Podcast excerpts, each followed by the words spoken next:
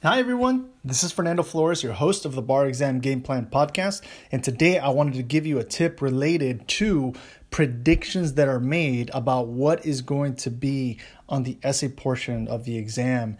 And in my experience, what I have seen is this technique rarely works. I'm not saying it doesn't for some who end up getting lucky, but when it comes to the bar exam, I I really do try to remove luck as much as possible, although you do need some of it, um, and really implement a plan, a strategy that will help you remove the guesswork so that when you go into it, you have one, been able to juggle the demands of practicing the various different sections for the essays, for the MBEs, and for the performance test, and also that you have been able to juggle as much of the memor- memorization and understanding of the various different substantive areas of law. And so, relying on essay predictions sometimes can actually set you up for failure because they're not always correct, right? And I have heard bar examinees say, uh, "Oh, you know, well, I'm gonna, I'm, I'm looking at this prediction, and it looks like these are gonna be, you know, the the six essays uh, out of the 17 or 18 subjects that are gonna be tested." Uh, and then it turns out that maybe only one or two were actually predicted correctly. And so then what happens with the other ones? You maybe didn't you know, practice as much in those areas, thinking that, oh, you know, I was to have a good shot of the majority of these predictions being on the bar exam. And when it's not, it freaks you out, it makes you worried. And what I recommend instead is making sure that you practice and, and you take a holistic approach on all of the areas that you see it you know, at, least several times, either through, uh, you know, outlining an essay or writing a full essay in that particular subject.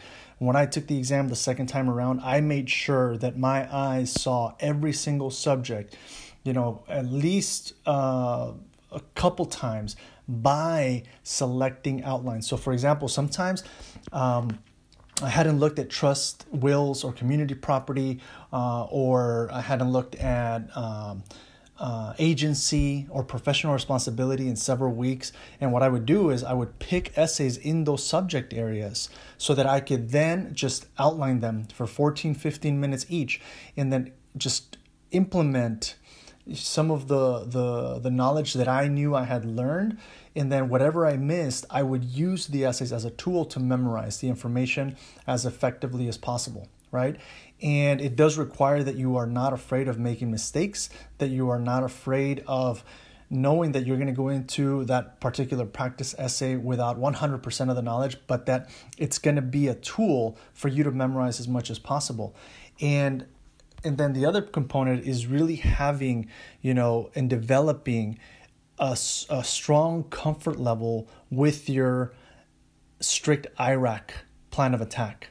Because uh, what ends up happening is the more you become comfortable with strict IRAC it doesn't matter what essay gets thrown your way, you will have a structure that you can rely on on which to answer the essay one clearly you know and two uh, in a way that really showcases what you know right? And if there are components, you know, where you end up getting stuck, we're going to talk about how to manage that.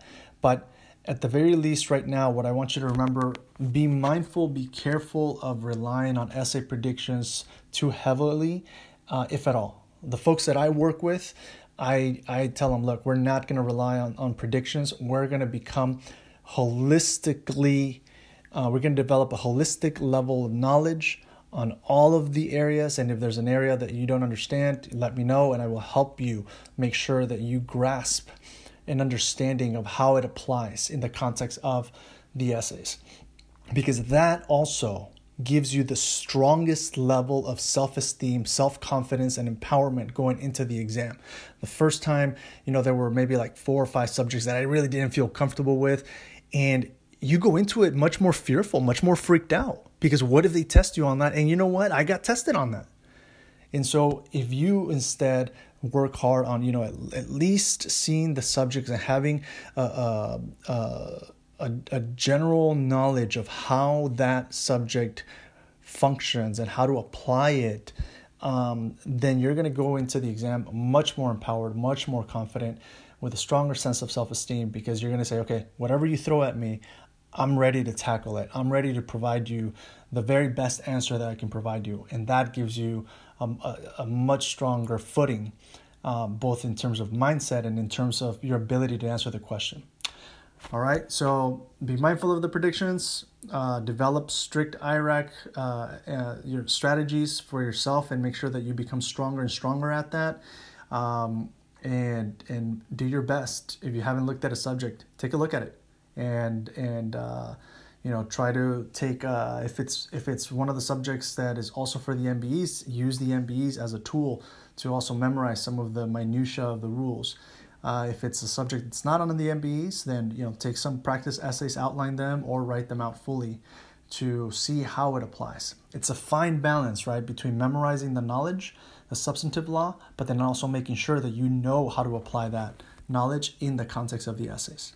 All right, take care, and I'll catch you at the next episode. Have a great one.